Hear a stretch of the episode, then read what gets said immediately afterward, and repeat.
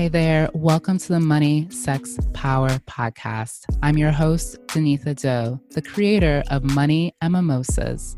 Money, Sex, Power is a provoking and provocative podcast intended to expand the definition of what it means to be a wealthy woman. I invite you to listen in on conversations with women who will challenge you to examine and re examine your self limiting beliefs and abusive relationship with money, sex, and power. Please note, you will be offended, you will feel attacked. And that's where your journey of being a wealthy woman begins. If you're ready to hear the truth, do the work, and stop avoiding the fullness of your womanhood, I invite you to listen to today's episode. In this special money, sex, power episode, I wanted to focus on the power part, particularly how power manifests itself in the political realm. Once this episode goes live, it will be Black History Month within the United States. And we just had a historical election where the first woman the first woman of color, was elected as vice president. Her name is Kamala Harris. I wanted to explore what Kamala Harris's role as vice president means for Black women, if anything, if it means anything in terms of the power we have access to as a collective. To explore this conversation with me, I invited Rita Forte onto the Money, Sex, Power podcast. Rita Forte has been in the political realm for going on nine years now. I briefly worked with Rita when she was the Bay Area regional coordinator for the Marianne Williamson for President campaign. A little about Rita Forte. She is the founder of the marketing organization, the Olive Street Agency, based in Oakland. She oversees all strategy and operations of offerings, including merchandising, social media management, and video content creation. Prior to launching her agency, she was a DJ slash on air personality for 10 years. Most recently in 2018, her agency ran the social media and video efforts for now Mayor of East Palo Alto, Regina Wallace Jones and Contra Costa County District Attorney Diana Becton. In 2019, Rita was the Bay Area Regional Field Coordinator for the Marianne Williamson for President campaign. Rita is also a member and part of the leadership teams of national community organizations BWOPA, Black Women Organized for Political Action, and American Descendants of Slavery. Rita has a BA in psychology from Williams College Massachusetts. And without further ado, let's welcome Rita onto the Money, Sex, Power podcast. Hey, Rita, welcome to the Money, Sex, Power podcast. How's it going? It's going pretty well. Thank you very much. How are you? I'm good. Thank you so much for asking. I'm really excited to chat with you today. I have been following your work for a while and was reintroduced to your wisdom and brilliance when we had the opportunity to work together for a short time on the Marianne Williamson campaign. The blip. a, blip that, yes, hopefully will be longer in the future. Um, maybe maybe not through Marianne Williamson, but someone like her. Perhaps you actually. Uh oh. See now I'm just gonna skip over that. Keep going. And so I'm not gonna skip over that. I'm gonna keep that in the back of my head. But um, I want to talk about. Um, I want to talk through your journey of being a DJ to starting your own marketing agency to now being in the political realm for the last eight nine years. Before we mm-hmm. jump into the politics piece, which is where I want to spend a lot of our time. I, I want to talk about truth. And we were talking a little bit about that before I hit record, but I also want to talk to you about it because of one of your videos that you did on your YouTube, hashtag truths only. Mm-hmm. That deeply resonated with me. I'm also on that path of being a truth seeker and being a truth teller.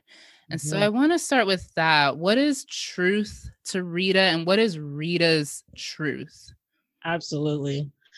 Um the hashtag. I, I will start with that because it, it will lead up to what is my truth.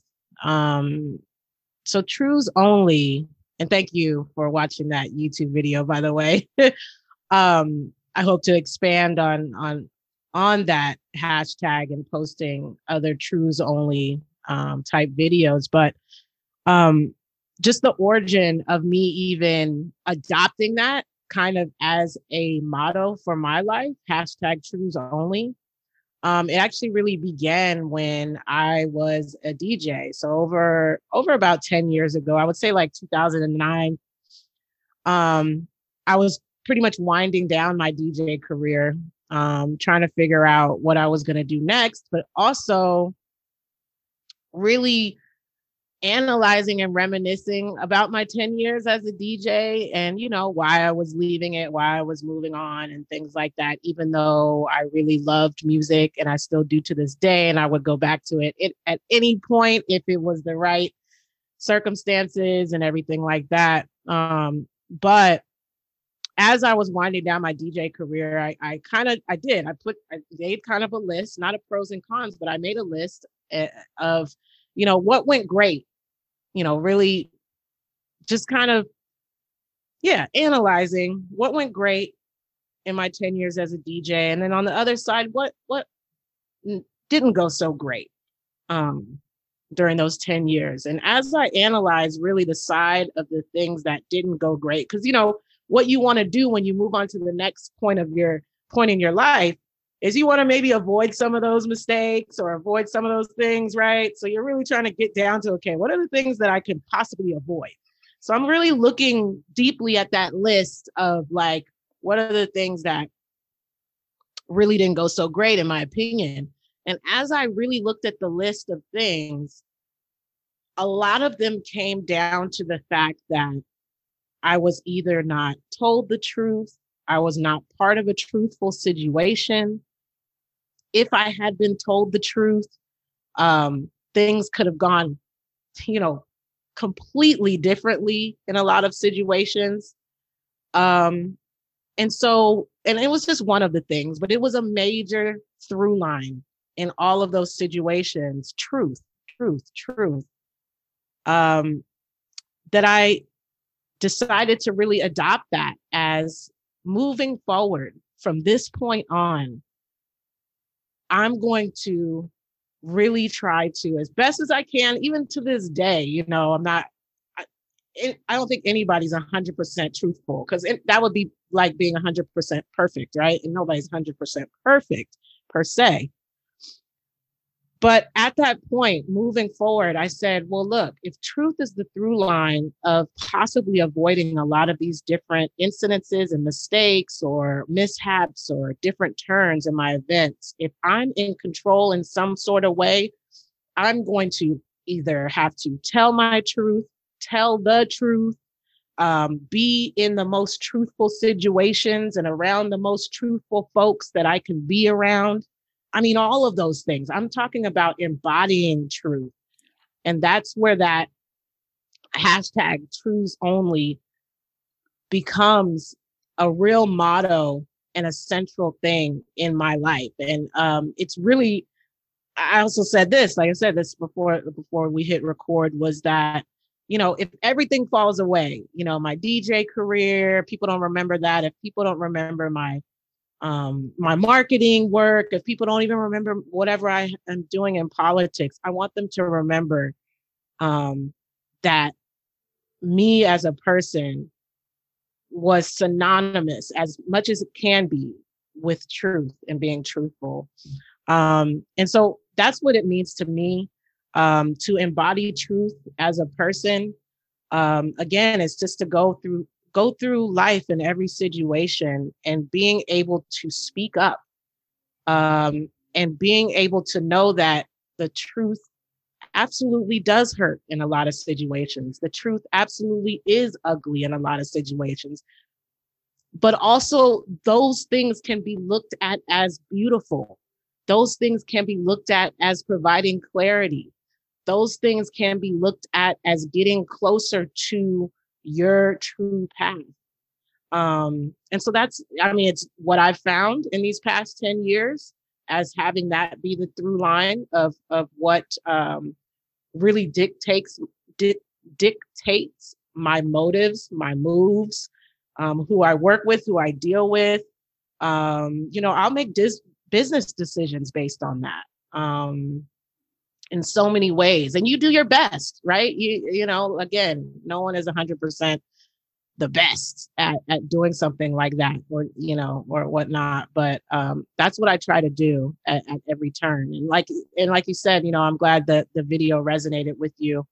Um you know truths can be as simple as hey you know there is no santa claus. Why why are we going for eight years nine years of a child's life you know not telling them the truth um, or even if, for example, in a household, you're telling them about Santa Claus and about Jesus, you know, even if you're not Christian or whatever, I don't want to go down that rabbit hole, but I'm just saying, even if you are telling your child about both stories, you know what I mean? What is what is really the point of that of the of telling them the lie though when the truth is there and it will provide more clarity for them um and it'll it'll make you know the parent yeah i mean again down a rabbit hole but i just feel it will it will make the parent be more of a trust fig trustworthy figure to the child.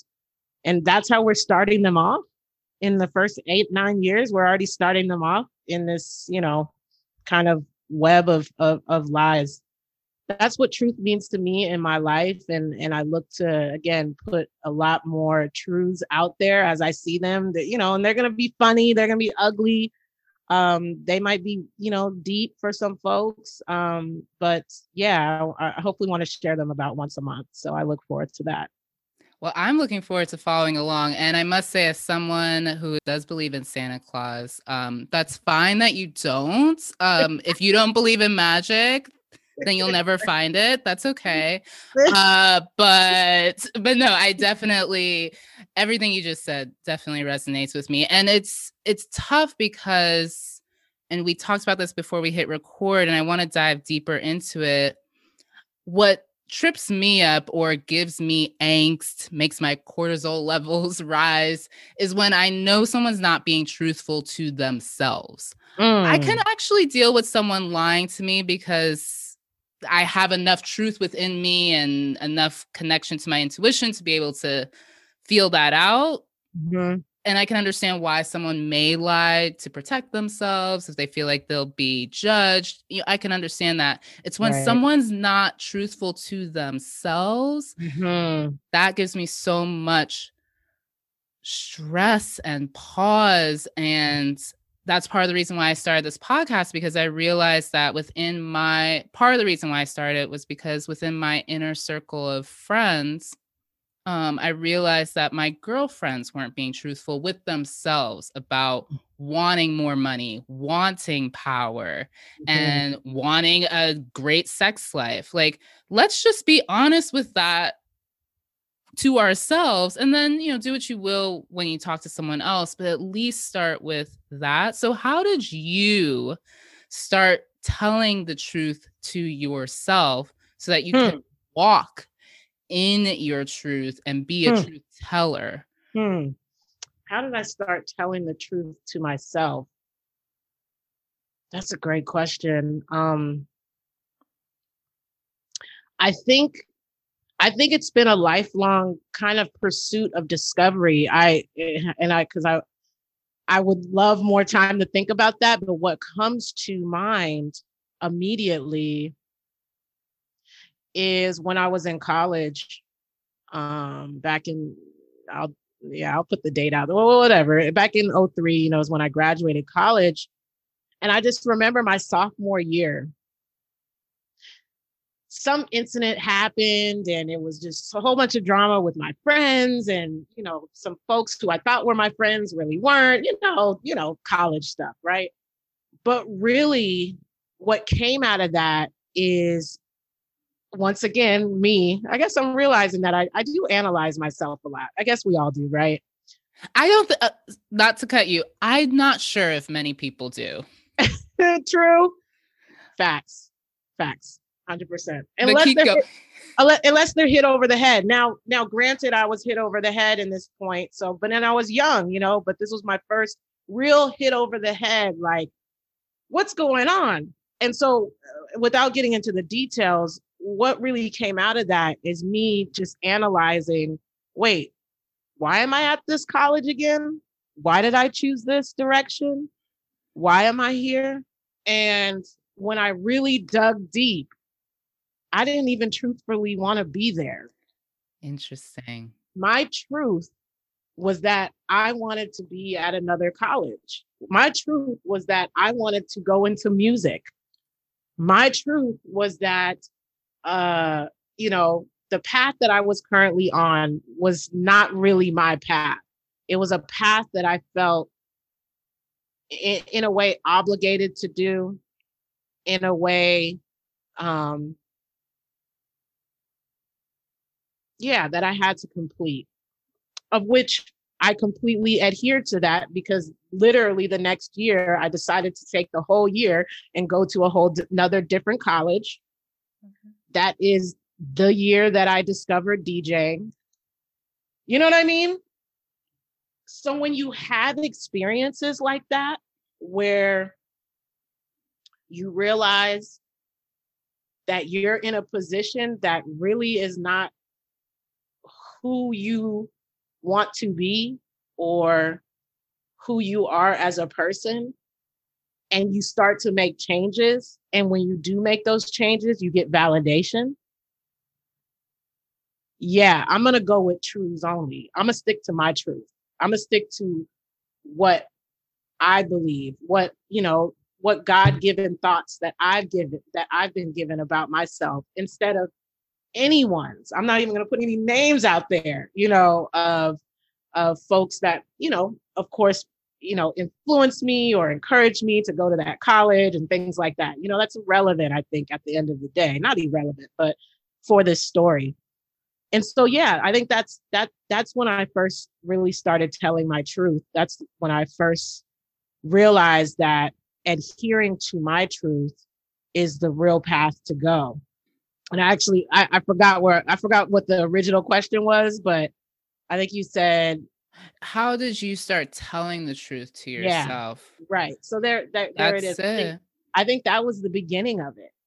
I also thought, interestingly enough, that that I think I was naive to think that that possibly was the end of it, but it is not the end of it you know how you all you know how you always feel like all right i got it. Oh my yes. god like i read all these books. Yes. Um, I'm, I'm, spiritually set. I get it.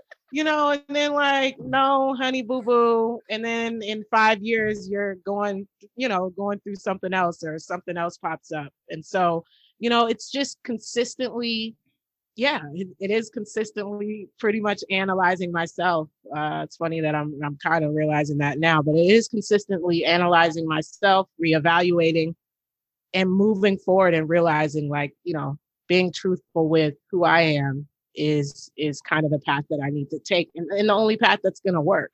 You know, it's not gonna it's not gonna mean that I'm not going to run into problems and issues and and and things like that, but it gives you a lot of stability. It gives you a lot of stability. I love that. And it makes me think of the quote that I just read. It was hmm. when I figured out the meaning of life, they changed it. Which, to your point about when you think you've got it all figured out, oh, here's another opportunity to test you. Congratulations. and um, yeah, I love that story too because it, it yes, is self analysis, but it's also taking action once you realize that you were not on the path that yep. was yours, which is not always the case to give you kudos, because I think for some of us who have consistently made those decisions, we forget that many people don't make those decisions for whatever reason. There are lots of reasons why that could be. Mm-hmm. Um, but the but the fact that you took action on it has led you to where you are today. And I want to fast forward now from DJ to starting your marketing agency to being in the realm of politics, which as a sophomore in college, did that even occur to you that that's where your life would take you? I'll just give this little nugget of foundation that I kind of do refer back to a lot because I ha- sometimes you have to remind yourself of, you know, where you were as a child and what some of your interests were. In high school, I was heavily involved in student government.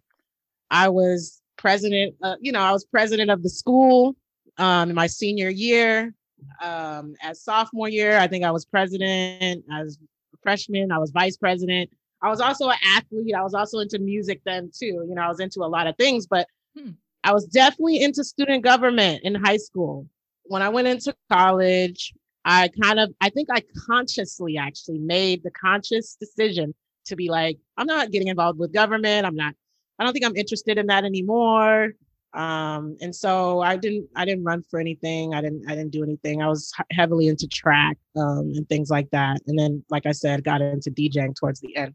Fast forward through my DJ career, you know, 10 years went by. The only, I, I think, inkling of politics that I would say in terms of my music career that I that is notable is I would always say, oh, there's too much politics in music.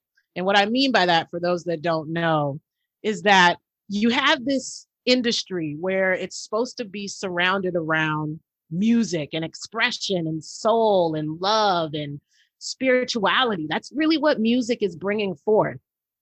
But it comes up against this industry of record labels and DJ crews and who's um, you know, who are you cool with? That's the politics that I'm talking about, where it's like, wow, we have all this great music and these great ideas out here, but it's coming, it's being completely like controlled and manipulated by this structure. And this goes back, this is not just in hip hop, this is talking about music. You know, there's always been politics in music. And so I'll, I, I remember even saying in interviews as a DJ, like, yeah, I love the music business, but I hate the politics that are in music. Like I hate trying to be cool with this, you know, program director to try and get this on this radio gig and this and that, you know, like aren't we just here to, you know, get this great music out and and um and get these messages to the people. And so that's that's where politics kind of came in with music. Now, as I transferred out of the music industry um, and being a DJ.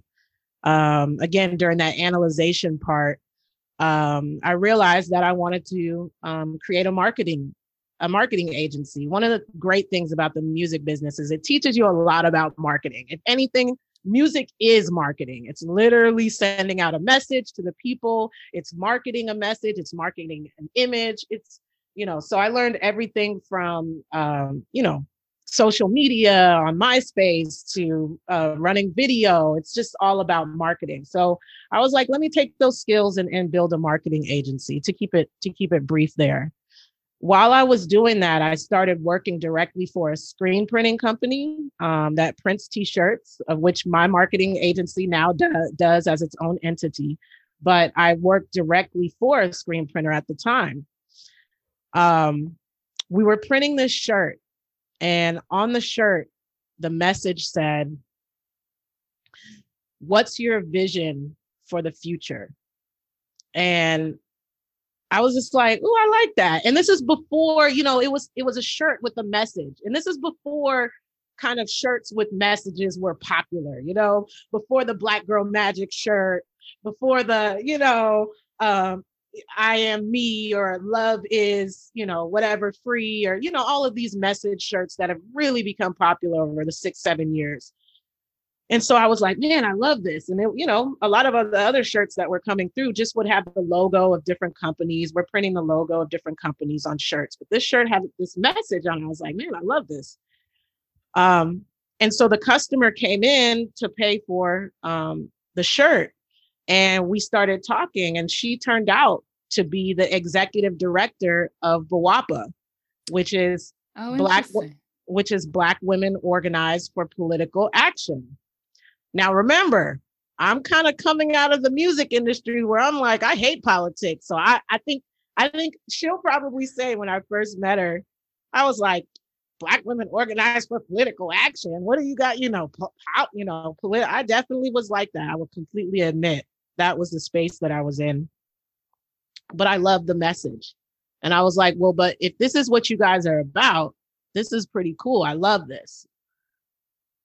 So literally that summer, um, the executive director invited me, um, Lanice Jones, she invited me to um, some leadership courses and classes that um, BWOPA was having.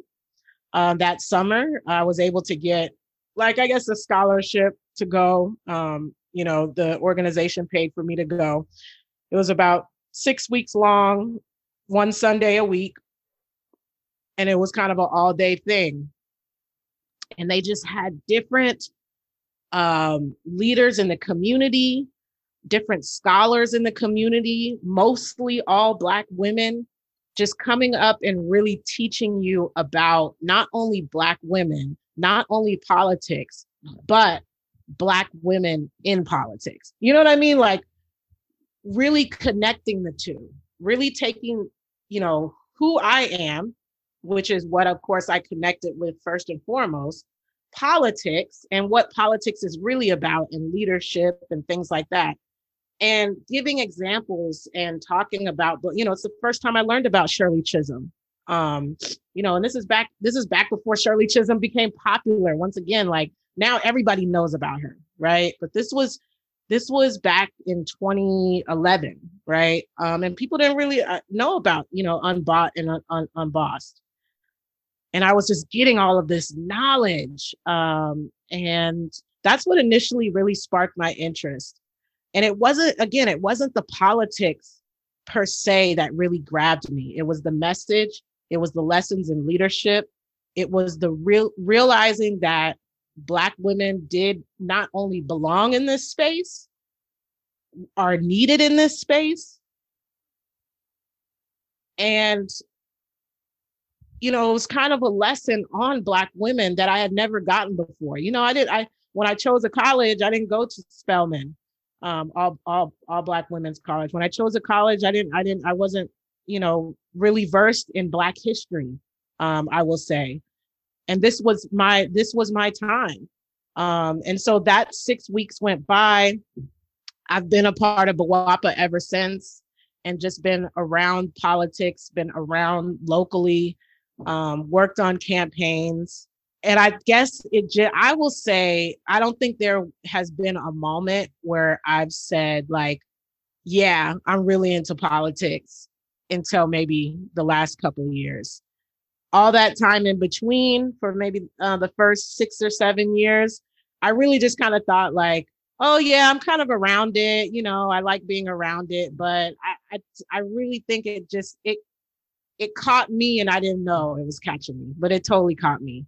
And so yeah fast forward to you know the work that i've done in these past couple years whether it be working on marianne williamson's campaign whether it be you know being the marketing social media for local you know mayors here um, in east palo alto or city council folks here um, and matching my marketing work with with these different politicians um, and yeah kind of it's it's kind of just everything's flowed into every everything uh, for lack of a better phrase. So that's kind of that phrase. I love been, flow. Yeah, that's been the journey. Is was that kind of congruent or? Oh, absolutely, yeah. absolutely. And I love how you connected. I want to highlight the connections just in case it was missed, but it was clear to me the connection between how being in music is about marketing a message and then the message that you saw from BWOPA is what caught your attention. It wasn't politics. And even for someone who is not musically inclined, but I do listen to music and I love artists. It's their message, it's the vibe that catches me. It's not necessarily, it's certainly not the business of it because I'm not in it at all. Um, and so that through line, though, and then connecting all of that to your work in marketing, um, that's that's present in all areas of business, but particularly when it's about the message is what grabs the the consumer or the person's attention. Yeah. Um, I want to talk about your work with the Marianne Williamson campaign. Mm. What was your exact role and and why were you interested in getting involved with Marianne Williamson, especially when Kamala Harris, who is a black Asian woman, was also running at the same time? I would mm-hmm. love for you to answer both of those questions. Yeah. And I actually think I found out about Kamala running before Marianne. And we'll get to that a little, uh, well, we'll, hopefully we'll talk about that a little bit. But I will also say that I was super excited at first when I saw Kamala running. Kamala was somebody who I saw or I knew came through the BWOPA Black Women Organized for Political Action organization a few times. And um, in terms of the organization supporting her candidacy for her different um, positions that she ran for here in the Bay Area.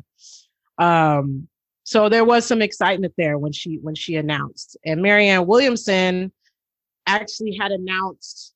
I don't know. They announced similarly around the same time, but I think I found out about Kamala first. But as soon as I found out about Marianne Williamson, I was immediately excited. I was like, yes, that makes so much sense. It was something that I had been thinking about for a really long time.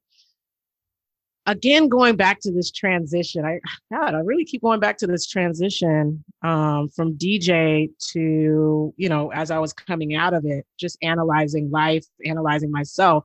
That's when I came across um, a book, a couple of books from Marianne Williamson, um, A Return to Love, um, a woman's worth. You know, I'm talking about some legit, you know, life changing work, some life changing books for me.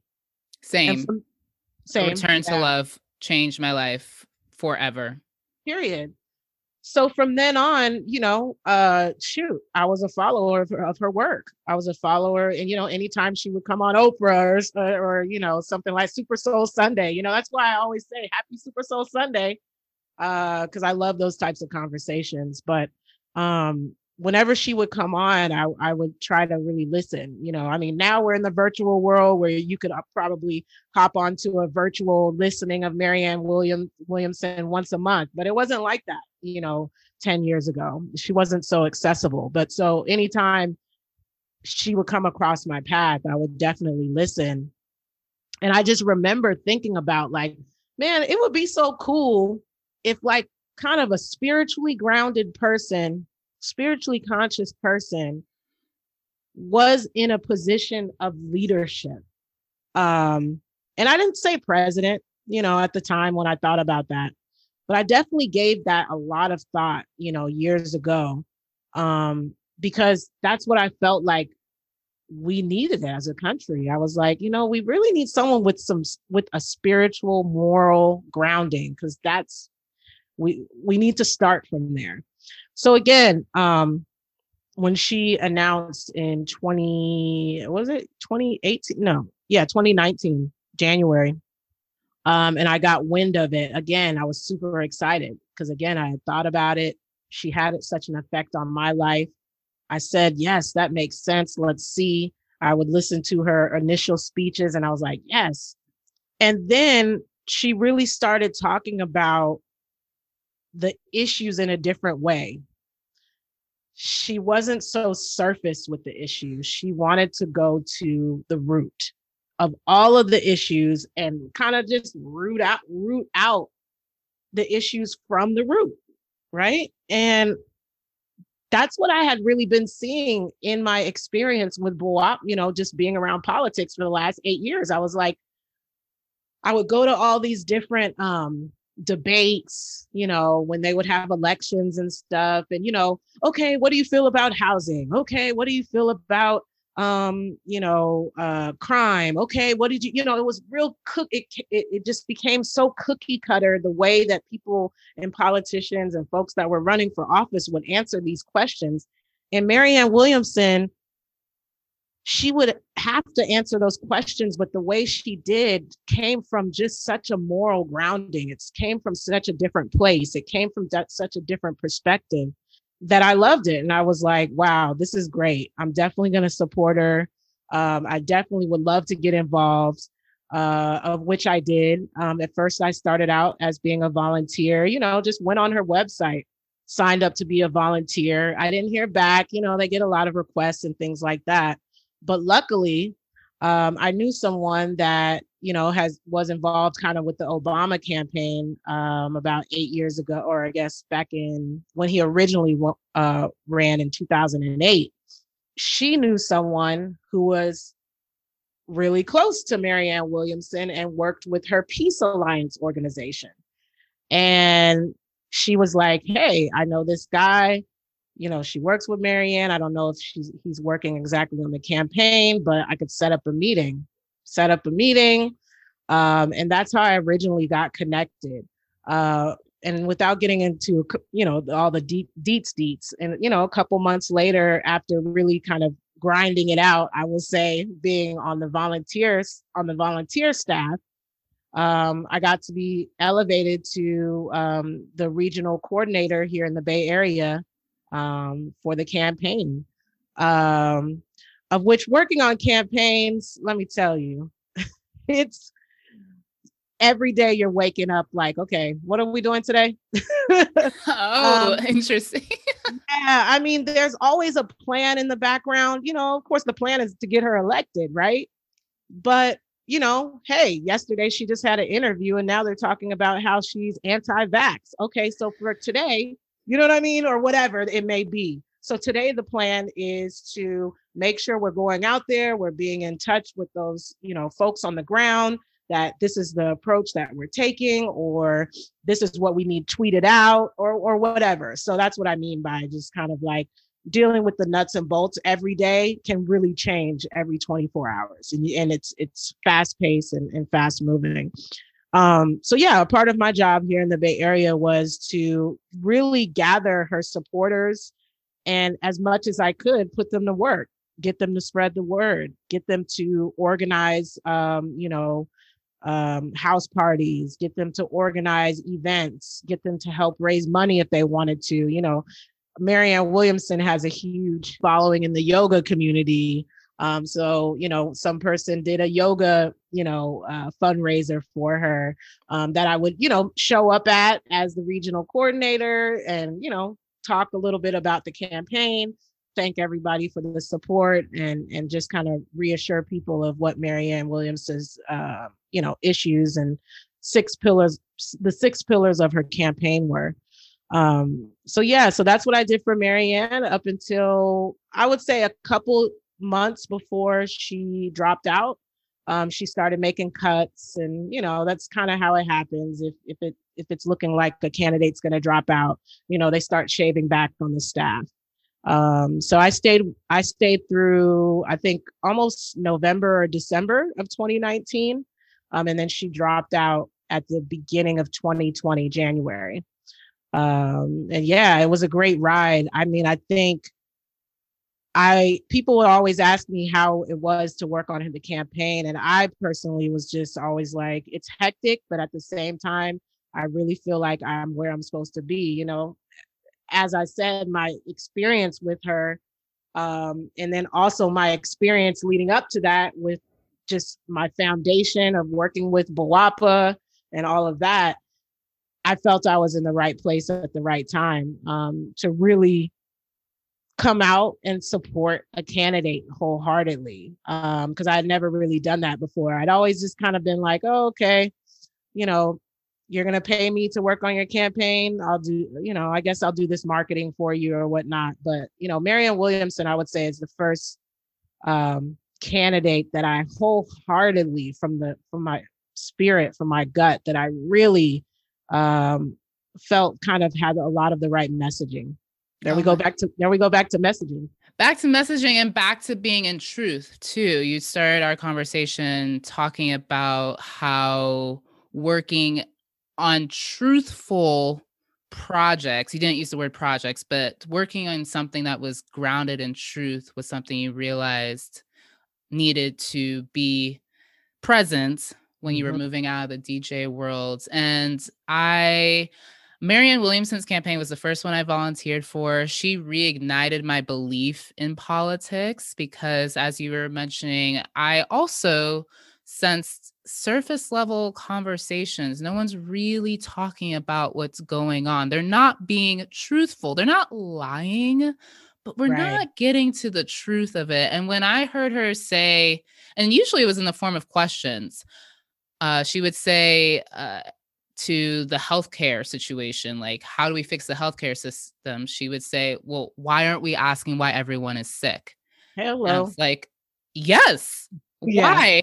And mm. I've been asking that question too. And when she talked about the tension, the racial tension within our country, she brought it back to 1619 rather than just talking about what happened a year ago with the last police shooting. No, there's a 400 year history and um, also a student of hers. I've read her book, um, The Law of Divine Compensation, talking about the spiritual aspect of reparations, the spiritual exchange in money. Mm-hmm. That had never, I had never heard anyone in politics talk about that before. I talk about it a lot in my circles that are outside of politics, but to see someone who is running for this huge leadership position talk about that. It was so refreshing. It was like an exhale. And mm-hmm. and I remember I signed up to be a volunteer and I went on Twitter and your tweet, you tweeted something about how you had taken that position as regional director for Marianne. And I was like, what? Another black woman is also about Marianne Williamson's message and like see mm. especially after Kamala Harris had announced her presidency. I felt alone as a black woman because from the beginning, yes, I was excited from a pure optic standpoint that Kamala right. was running. You know, I right. want to I want to be represented. I think we do need more people that look women that look like us in those positions. At the same time, I knew I wasn't connected to her message, her approach to politics, her history. And so when I saw Marianne Williamson, I was like, yes. And then when I saw you also actually a part of her campaign, I thought, oh my goodness, this is it. This right. there's some shift happening. And and so I want to talk a little bit about that, how you because I, I imagine you're very much about supporting black women particularly black women in political positions in leadership.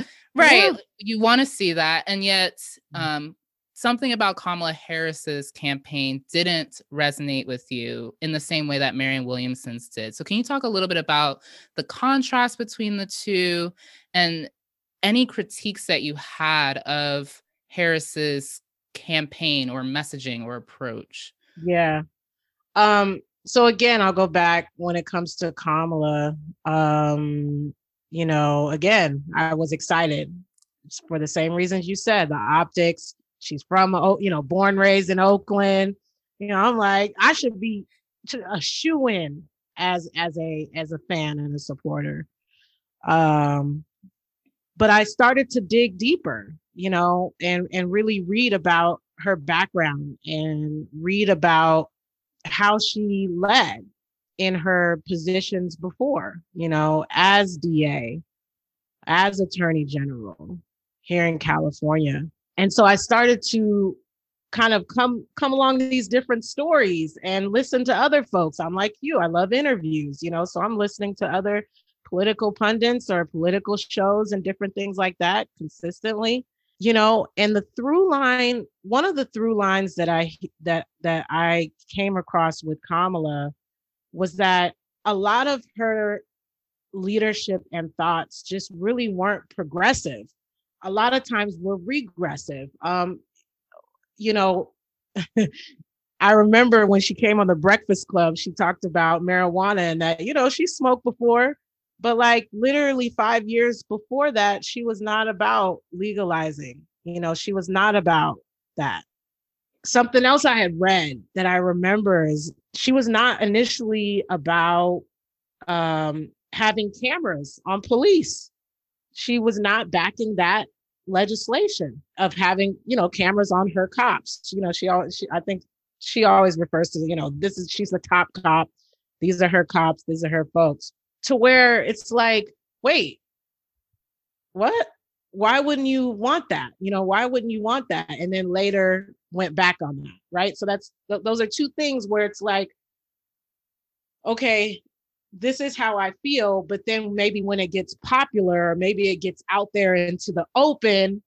Oh, okay, yeah, no, I'm with it. Yeah, no, I smoked back in the day. Oh no, yeah, no, we need we need um cameras. And that's kind of actually a through line with her in a way.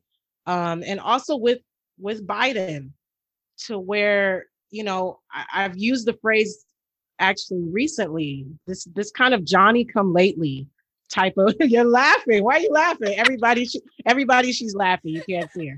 She's trying to hide it. But you know, this kind of Johnny come lately type of a feel is what I realized with her. And then you've already said it. One of the biggest issues and things that is close to me, even to, even to this day, is reparations. And to this day, Kamala is still not for reparations. To this day, and, and when I say specifically reparations, I mean in the form, in many forms, but in the form of money in the hands of Black folks, she is not for that. She has never said that. And I feel um, by research that I've read, there's a great book out um, by a few economists called um, From Here to Equality. Please check that out. Um, which really details how we can pay reparations, how a reparations plan can happen for Black folks. And there's no way that it cannot happen without putting money money directly in the hands of Black people. And um, so the fact that you know she's not with that, I was like, oh well, I just I I really can't get with that, you know. Um, and I think it's interesting that uh, first of all, you juxtapose that with Marianne, where you know she's been talking about reparations for over 20 years, as she talked about in her book in 1997, "The Soul of America," uh, or I think it's "Healing the Soul of America."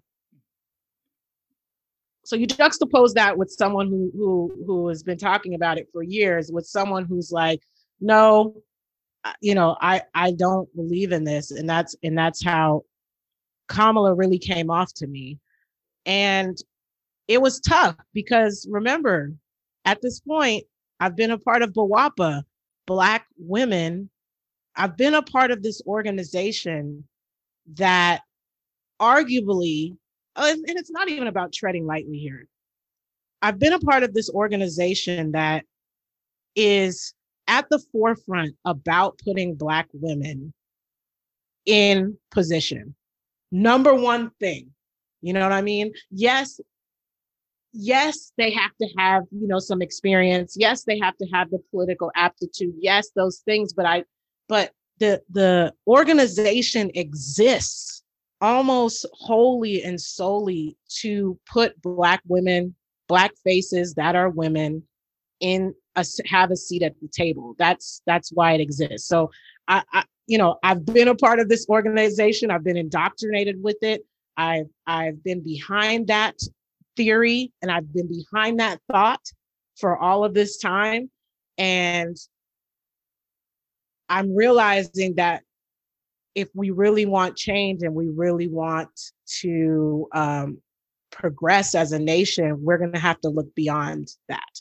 We're going to have to look beyond being Black and we're going to have to look beyond being a woman. We're going to have to look beyond these optics.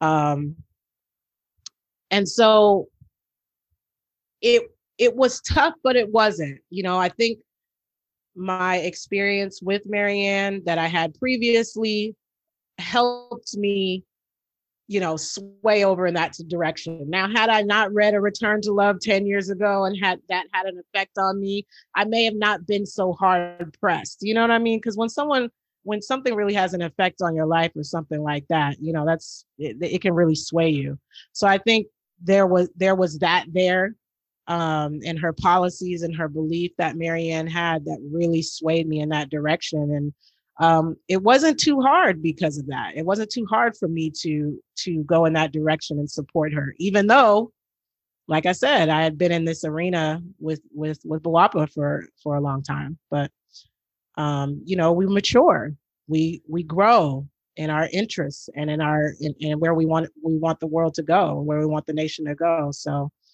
um, so yeah, that's where that that you know that's kind of my thoughts around Kamala. Um, you know, I I wish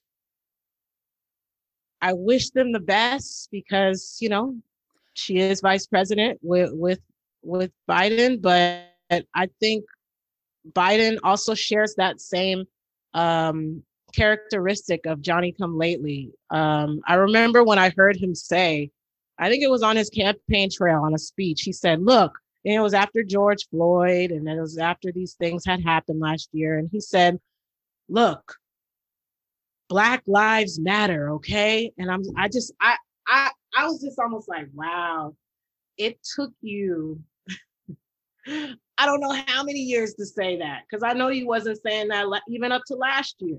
You know what I'm saying? So this Johnny come lately thing, are we really going to get progressive policies? Are we really going to get um, forward thinking? Are we really going to get sweeping, like life changing things? No, I don't think so. You know. And what's your now that we're here with yeah. the Harris administration? Mm-hmm. What's your hope? I am curious to you know what what do you what are you wishing for that comes out of this administration? I think that Trump's administ- Trump's administration was kind of the beginning of the end of the of the Republican Party as we know it. And I think that in the same way the Biden Harris administration, these next four years might be the end of the Democratic um, Party as we know it. Um, That's prophetic. I just think we've grown past how politics used to be. And it's time to make some real changes. It's time to look past the optics. It's time to deal with our truths as a nation. Um, it's it's just past time. Um, and so, what I hope for the Biden Harris administration is that it wakes Black people up. Hmm. I, I'm not, I, I, you know, my answer to that is not hoping for, oh, I hope that they do this policy and that policy. No, I just told you. I just told you they're not progressive in that way. So I'm not expecting that. If they do it, oh, great, you know, great. Don't get me wrong.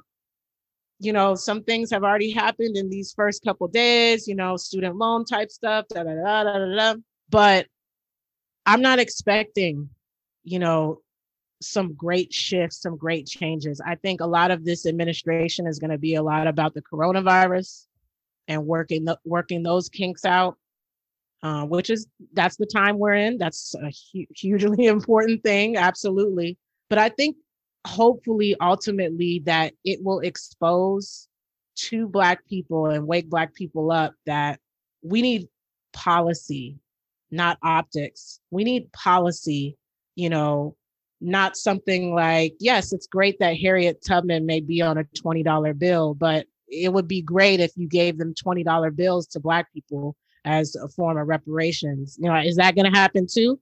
Like, you know, and it's and it's hard to say that. You know why? I mean? Well, just because we don't have any black people on any bills and we built this country. Oh, so I see you know what, what I mean? It's, I it's see. hard because at the same time we do need to be fighting for those things for repre- representation i hear what you're saying representation yeah we I, do we need we, both we need both we absolutely do i see what you're saying yes but more we need the actual change right and you know what i mean yes. and so i just hope it i just hope it reveals that you know, just like the Trump administration completely revealed white privilege for everybody, completely revealed. I mean, look at that insurrection. It was like that was like the icing on the cake of Trump's of Trump's whole four years. It was just like, yep, this is what it was literally all about. The whole time. And if any of you want, you, no one can say that they can't see it now. And if you do say that, we know who you really are by not admitting it. So I hope this un- uncovers truths like that, you know, for for black folks because black people already knew about white privilege for the most part. You know, I think there were some things revealed, but we always knew we you know, we've been going through this. You know, um, bringing it to the surface, you know, has been great and eye opening for everybody else. Um, but you know, black folks have always always known that. Now it's it's black folks' turn who have always been um, super loyal to the Democratic Party, party who is now in power. It's now our turn to realize what the Democratic Party has always been about too. And so I hope it reveals that. Um, I, I, yeah, I personally do not have any sweeping and great expectations for these next four years. You know, we'll see. Who knows? Maybe we'll talk again and something will happen. Um, but reparations is definitely at the top of my list. Um, I'm part of a group that advocates for that day in and day out here in the Bay Area. So, and can you um, say the name of the group? Yeah, the name of the group is uh, um, ADOS, ADOS, which sounds stands for American Descendants of Slavery. Um, I'm part of the Bay Area chapter, and I can't say it.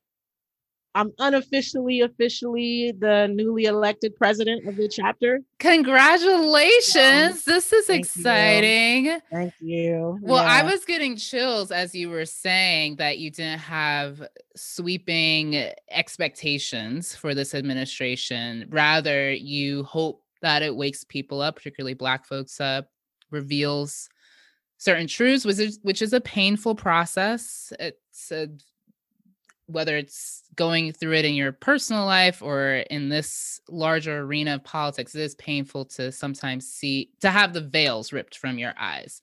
Yeah. And uh, I got chills as you were saying that. And now I'm getting more chills because newly elected presidents, as you were saying that, I mm-hmm. was thinking, yeah, we need a spiritually grounded Rita to run for office. It's been thrown around, um, not by me, but you know, but it's been, you know, folks have uh, just how you're saying it in the same way. Um, I personally don't have any ambition. I'm gonna be completely real. Of which, had you talked to me, you know, back in high school or something like that, you know, I was ready. I already knew before I even went to high school. I was like, oh, I'm definitely running for president when I get to senior year. You know what I mean? And yes, I'm t- I'm d- I'm talking about a long time ago, but I'm just saying I think there's a whole different level of understanding that I have now of running for political office and being a servant to the people that if that's where I'm supposed to be not anyone is going to influence me to do that. I'm telling you right now, God is going to have to come down. God is going to have to sit right next to me and really tell me that no, Rita, this is where this is where you need to be and this is where I need you. And this well, is if only all politicians would wait for God to come down and sit next to them. I'm just saying, like that is what I would want a politician to say and to live by that. Yeah guiding truth, that guiding principle. Yeah. I I definitely think I I would love to be involved in a in a campaign, another campaign of a presidential candidate for sure. I think I do well in those positions, you know. Um, I do well in strategy. I do well in um, I feel like advice and and um, organizing. I, I can definitely say that I can step into those positions, which is why you know being a part of ADOS chapter here in the Bay Area, you know, that's a, it's an organizing thing for me. Um, it's getting awareness out for me, which is all a part of marketing. You know what I mean? It it has gone with what I've already done. So you know, again, I'll, I'll stay in those in those lanes that I I feel like, yeah, this this sounds like me for right now. If political office sounds like me in the future, then I will be running in the future. But right now, yeah, no, no ambitions to do so. No ambitions to do so. hey, I love to hear the truth. But thank love, you. Oh, yeah. Oh, for sure. And yeah, you don't, yeah, thank me. That's fine. But I love, that's what I love to hear when people are true to themselves, know themselves, and know their lane. If we Yeah. all operated by that, this world would be amazing Yeah. if everyone operated by that guiding principle. So I thank you for staying true to that and Absolutely. honoring that. Um, yeah, thank you so much for this conversation, Rita. I really appreciate your time, your wisdom, your brilliance. I I think I want to end on um before I ask where can folks follow you and learn more about your work. What Mhm. has being involved in politics taught you about inner power, taught you about remaining connected to your truth? What have you learned from politics when it comes to that? I think the the biggest thing that I find that politics does for me in terms of inner power is becoming more of who I am and becoming closer to the truth of who I am. Because for me, I don't know about for others, but politics keeps me honest. Organizing keeps me honest. It keeps me telling the truth day in and day out. It keeps me learning and searching. And these are all things that really attribute to my power because power is a lot about confidence and going out into the world and feeling confident in who you are. You know, at least that's how I see it.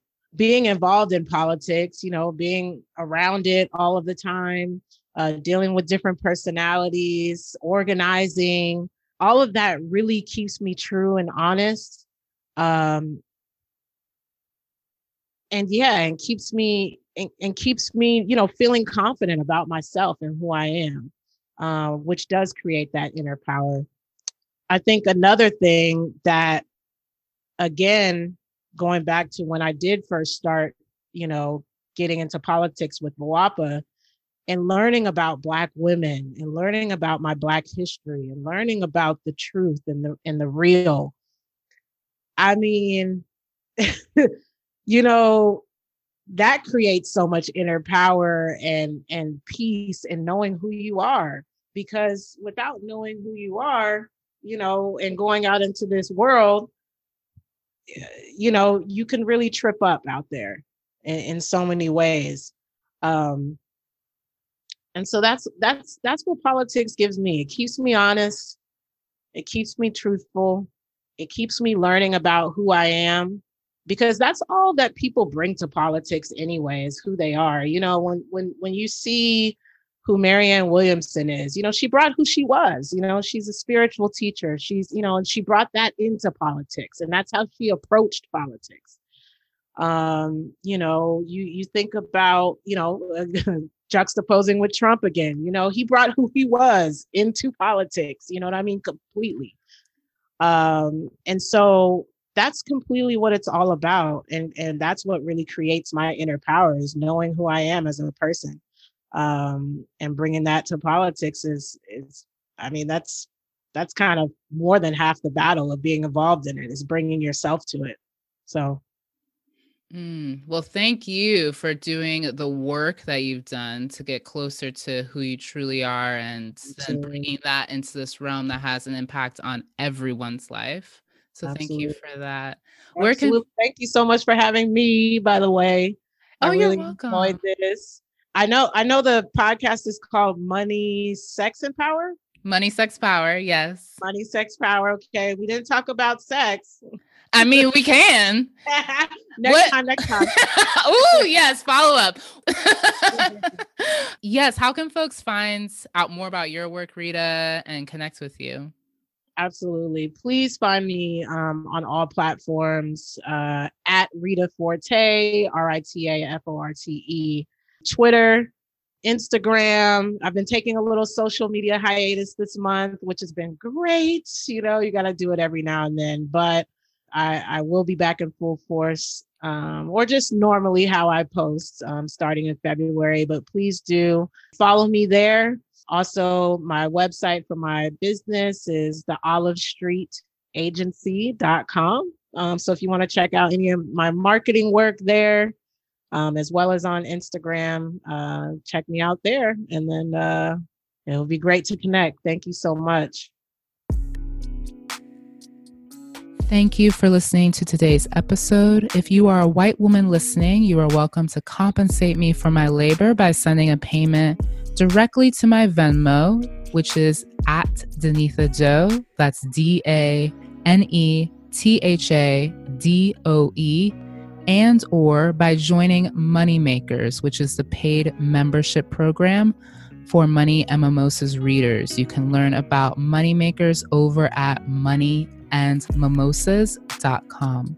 Be sure to stay tuned for future episodes. They drop every new and full moon. Until next time.